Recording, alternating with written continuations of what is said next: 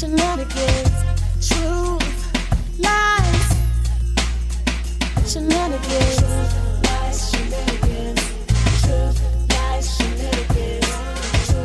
I'm Nio Nyx. Welcome to another episode of the True Lies Shenanigans podcast. Today, we've got a deep episode on grief and loss. My co host today is the lovely Gianni Storm and the rock star Rob B Rok. This is part two of our episode on grief.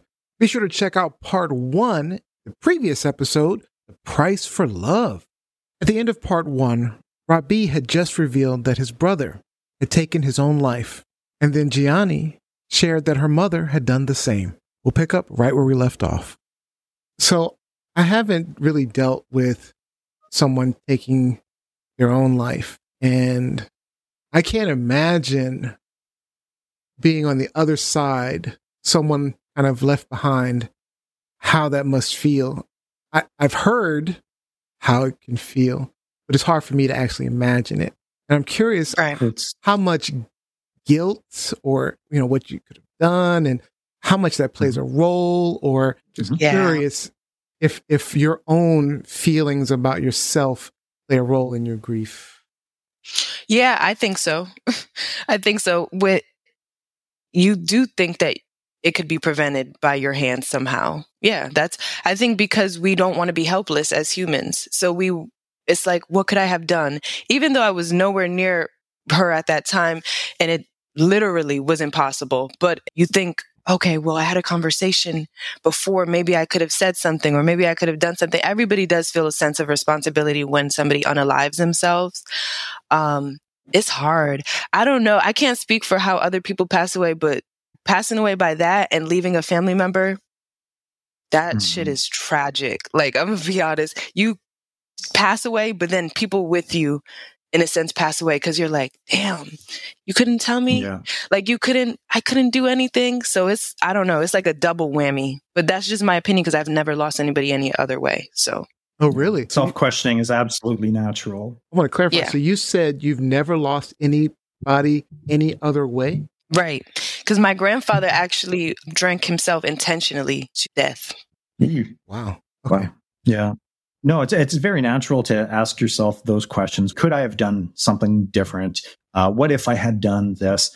That's just a natural part of the process. And over time, you come to realize there's nothing you could have done, that this person did have a Yeah. disease, that they were depressed, they were mentally ill at that Yeah. time, that this was the darkest time of their life. And you wish that you could have been there for them. Um, but they weren't looking for help at that time. They were looking for a way out uh, to end the suffering, uh, whatever they were going through. So Yeah. um, it- it's very tragic in that sense. And I guess if I to make a crude analogy, I guess you know losing someone that's close to you is like a freight train crash crashing through your life. Having someone auto delete is like taking a tornado full of freight trains and running it through your life. Um, yeah. the uh, the after effects are devastating and lasting. Uh, they they never go away.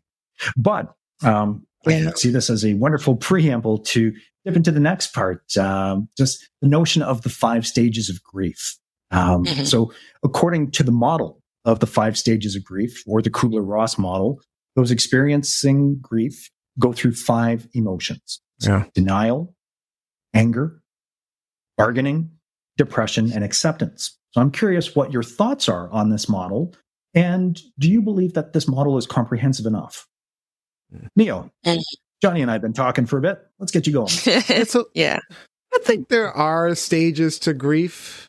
I don't know that they are linear in that sense. Like, you know, those are the exact stages that I've gone through. Um, Right. Yeah. But I understand. I know there's some other, this guy Worden said that you develop tasks for coping. You accept the reality of the loss, work through the pain of grief, adjust to life without the deceased, and find an enduring connection with the deceased while embarking on a new life. And I think that's sort of what I do. Except my coping mechanism, I'm like Gianni, I don't, I prefer not to talk about it because I just don't want to deal with feelings. Yeah. And Mhm. I'm able to subdue the feelings by changing my course of thoughts. So I'm thinking about the loss, if I'm thinking about it, all I got to do is think about some other happy thing in my life. I can focus on something else. And Right. you know, embarking on a new life, like he said, yeah, you can find an enduring connection with whatever happened, accept the reality of it. I think I've done all of those things. And I think that's more my approach. So, yeah, the stages make sense. I don't know how often I've gotten angry after a loss, though. Um, Oh, really? Mm. yeah. And That's, again, that's usually my go-to. It just ugh, I don't know. I don't. Yeah. I. That's interesting. I haven't felt much anger like when my grandmother passed away or when I don't feel anger. It's like a, it's more of a, like I say, it's sort of acceptance of reality. This is reality. This is, So I, I want to use that anger as a segue. Yeah, just go to Gianni real quick. So Yeah. Gianni, with the notion of anger and Mhm. faith, have you ever found yourself or people of your flock angry with God for taking away that person from your existence? Yeah, because we're human. So naturally, yes.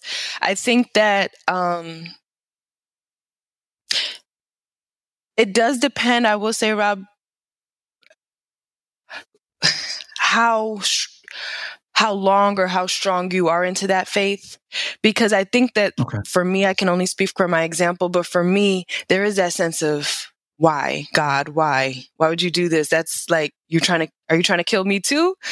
Um, but then there is when you have that faith, you know that you're understanding of things are not as great as God's. So that that's just my own faith religious aspect of it because our understanding is our human understanding. You know what I mean? And then there's God's understanding, which you can question. Of course we do. That's natural. That's how we learn and grow. That's the mission of humans is to ask questions, learn and do something about it. But, um, yeah, I think that anger for me, I wasn't angry with God. I was more angry with my mom, to be honest, because it, it was like, It makes sense. I wasn't angry with God. I could, and it does depend, like, to how that person died. If that person was a young child and they were allowed to be murdered, or something happened um, to somebody who was in a car accident, then you can be like, God, why would you? You could have protected them in that moment. When somebody self deletes, it was a choice whether God was there or not. So it was a it was a little bit easier for me to not be mad at God. But I do. That's a good point, though. That's a good point when it comes to that Mhm. faith. You know, I'm thinking back. I'm thinking back as I'm listening to Gianni, I'm thinking back retrospectively. And perhaps there were moments where I was angry. And um, there may, may have been moments where I was angry. I wasn't necessarily angry with God, but I, I had this constant feeling that something is just working against me. Something is just Mhm. not necessarily Yeah. God. I don't know. I don't know what, What it force, but I feel like something was working against me. And I was angry at that because I tend to be a realist and like these things happen. That's just part of life. I mean, of course, not someone taking their own life. That's more of an intentional act, but or, or Yeah. murder, Mhm. or murder is another one. But with that being said, the natural course of life itself and the loss behind that, thinking back retrospectively, there have been moments that, that anger did come up. So, Yeah. uh, your point, hmm For myself, um, I find the Kubler Ross model to be outdated. Mm, Um, okay. It, it definitely isn't. A, it, it's not a comprehensive model um, because it doesn't really address the anxiety, the loneliness, the helplessness, the numbness that you can feel, and the intensity and range of the emotions that you can feel varies so greatly from person to person and over time. How we grow in our grieving process because the grief never goes away you just cope with it differently. That's a good point. Grief How doesn't go away. we didn't we didn't speak to your coping mechanism, though, Rob. What was yours? Yeah. Um, my coping mechanism is usually to dip into some self reflection. Um, I definitely, um, on my brother's birthday, I tend to pick up his guitar and just go sit up on top of the hill on my property and just play music. Oh, Just um, lose myself in that moment and just be in the moment. Um, I try to be a better person uh, in my community. It's um, I've always thought that you know if someone had been kind my brother that day, uh, random act of kindness may have changed his thinking for the day. So I try to bring that act of random kindness whenever I can. I'm human. I'm fallible. I definitely screw that up. I definitely bring some some pain with my forked tongue at times.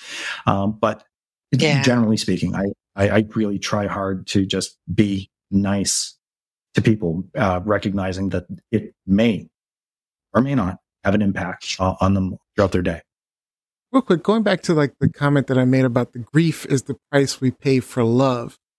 Um, because it really is if you're being honest i mean it really is if you're if you love a thing person whatever it is when it's gone you feel grief most heavily that being said like is love you know because i know a lot of people have this coping mechanism is they'll avoid love right they'll avoid making connections um as part of a coping mechanism with grief I mean, is that a viable solution? Because it works. If you No. avoid It's not connections, you don't feel pain. in the long Yeah, that's run. not healthy. No. It's it's loneliness, the isolation, and that detracts from your quality of life if you get lost in in that spiral. Absolutely. Coping is accepting, or are those two different things? Because I always thought there were two different things. Okay. They they are different things. Acceptance different. is the the ideal outcome. Acceptance is the outcome that you want to strive for. Coping is what we do. To get by. Okay. I think acceptance is more of a part of coping. Like once you've accepted it, then what do you do? Right? You- Then then you mm. How are you dealing with it? then you right? then you transition from grief to healing. Maybe you've accepted Once it, but you you're still repressing your feelings. Maybe you've accepted it, but then you start, like you said, Robbie is healing. You know, there's a whole process to how you're coping with it, right? Interesting. Okay. Mm. The quote that I have here is from Stephen Colbert Everybody suffers. If you can accept your suffering, then you will understand other people better. Be grateful for pain, love life. So that's the exact opposite of what you were saying there, Nio. People who sever that love, who sever those ties. If you really want to love life, you need to be grateful for everything. Every that's in your part. Yeah. the good and the bad. And to be grateful for the bad stuff that happens is a difficult, difficult exercise because, like I said, uh, you know, with my brother's loss, how it impacted me, it did make me a better person in the long run. Maybe not in the short term after losing Mm-mm. him. Um, there's a lot of self destructive behavior that went along there. But Yeah. in the long run, I've become a much better person because of that love and that loss. It's a gift to exist, and with existence comes suffering. The more people, you know, the more meaningful connections you have, the more grief and loss you will experience. I wanted to jump in really quick um, since we're bringing examples. I know we all love Keanu Reeves, the actor. He actually had lost his wife and then his child, or I think it was a child, then his wife. And I wanted to bring him as an example because it was this Yeah. kind of like deep, philosophical, cool guy. I just wanted that to be an example in regards to who you are in general, how the personality that you have definitely also impacts how people take loss and grief. Because, like I mentioned before, myself, just being somebody who is very emotional in general, and I'm also private at the same time, me experiencing that grief and loss may have been easier as opposed to somebody who was more dependent on their emotions, if that makes sense. So Keanu, we even see with his interviews that he's just has a philosophical approach to things. Like he's just a wiser, more private person. He reminds me of like Robin Nio in a sense. Like he's not super emotional and expressive. So um just just highlighting that grief is dependent on a person's personality and it will change you in your aspect of of how you deal with emotion. Was there any stigma surrounding you expressing your emotion? I mean, you identify as Latina, as African. Right. Like, I mean, any stigmas attached with you expressing your grief, say, versus, I guess, some male counterparts in your family? Okay. Um I was much more allowed, I would say that, than a, as opposed to the men in my family. There is a stigma, I would say, in, with Black people in general, because we experience so much of it. Like as a collective, I think that as a collective, Black people experience a lot of loss and grief and have to kind of get over it quicker. So, yeah, but personally, no. Can you personally, explain no. why? I think why you think we have to get over it quicker? because it keeps happening. So it's like one person may pass away, but especially in the past, you would hear, okay, George Floyd passed away, and then Rashad, blah, blah, blah. And then you're So it was to side of consistent. Yeah, I'm Mhm. talking about as a community now, but individually too, like individual Black people, ex- Black experience. Yeah, your Uncle Pookie died, and then Day Day died, and then you know what I mean. So it's like that loss is is common.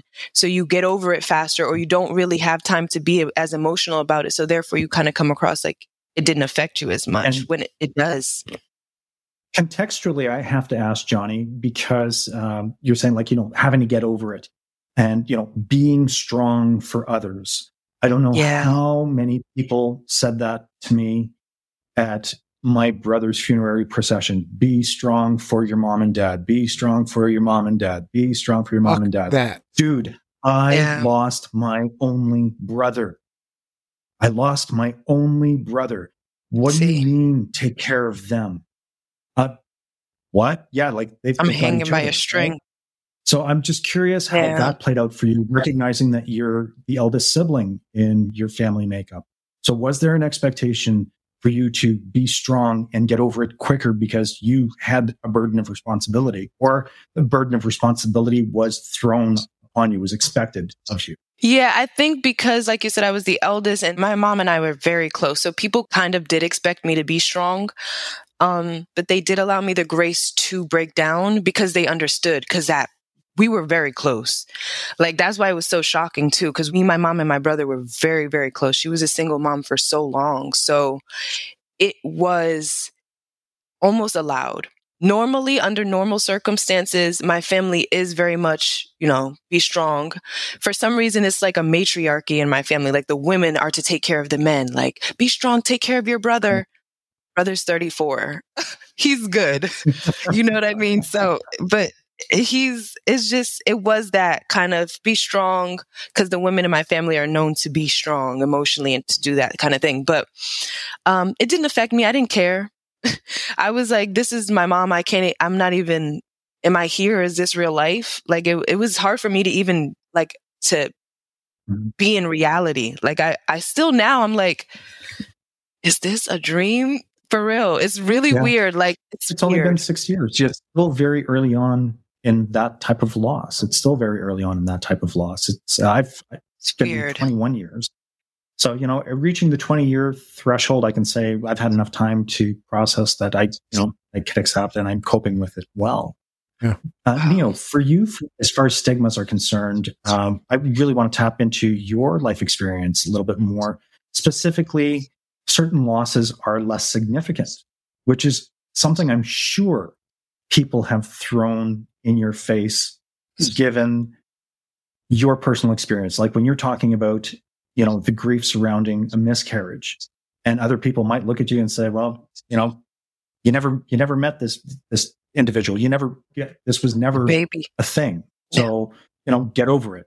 Is- Is that something that you've experienced? hmm So that's interesting. So I was listening to both of you talking about like what you've been dealing with and how you kind of been dealing with loss and and people around you. And as I was thinking about it, I don't. I think I was generally left to fend for myself in terms Yeah. of grief. I don't know that anyone told me be strong. I don't recall anyone saying don't cry. I don't recall anyone saying giving me advice as to how to deal Mm. with it. I was kind of left to kind of fend for myself in general. So I don't know if that's a stigma or if that's a factor or if that's a cultural thing. I don't even know. I would say that that would be more of a cultural thing. Yeah. Cultural, yeah. Because it was just like deal with it. Like, Expected. you know, so and so's dead. Okay, we meet up for a funeral and then we give everybody hugs and then we keep it moving. We might talk a little bit about the person and then there was nothing beyond that. Or if we're talking about the miscarriage I've dealt with, I mean, it's, it was all alone. Well, one thing, I couldn't really talk about it with others in general. Not Mhm. many people even knew or have known what I've been going through with that. Um, so that's another reason I've kind of been on an island with that. But again, just kind of fending for myself is what I've been having to do. Yeah. Uh, this has been a wonderful discussion on a uh, difficult topic.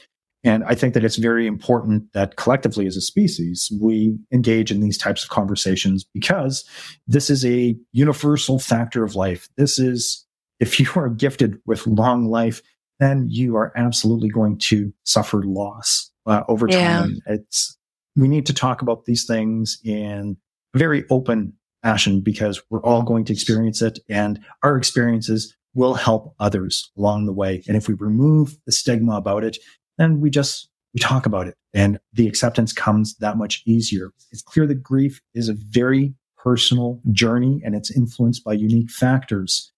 So does the idea that there are universal methods for healing from grief oversimplify the complexity of individual experiences? Is this truth, lies, or shenanigans, my friends? This is truth. I think it does over oversimplify it. It's very complex. Yeah.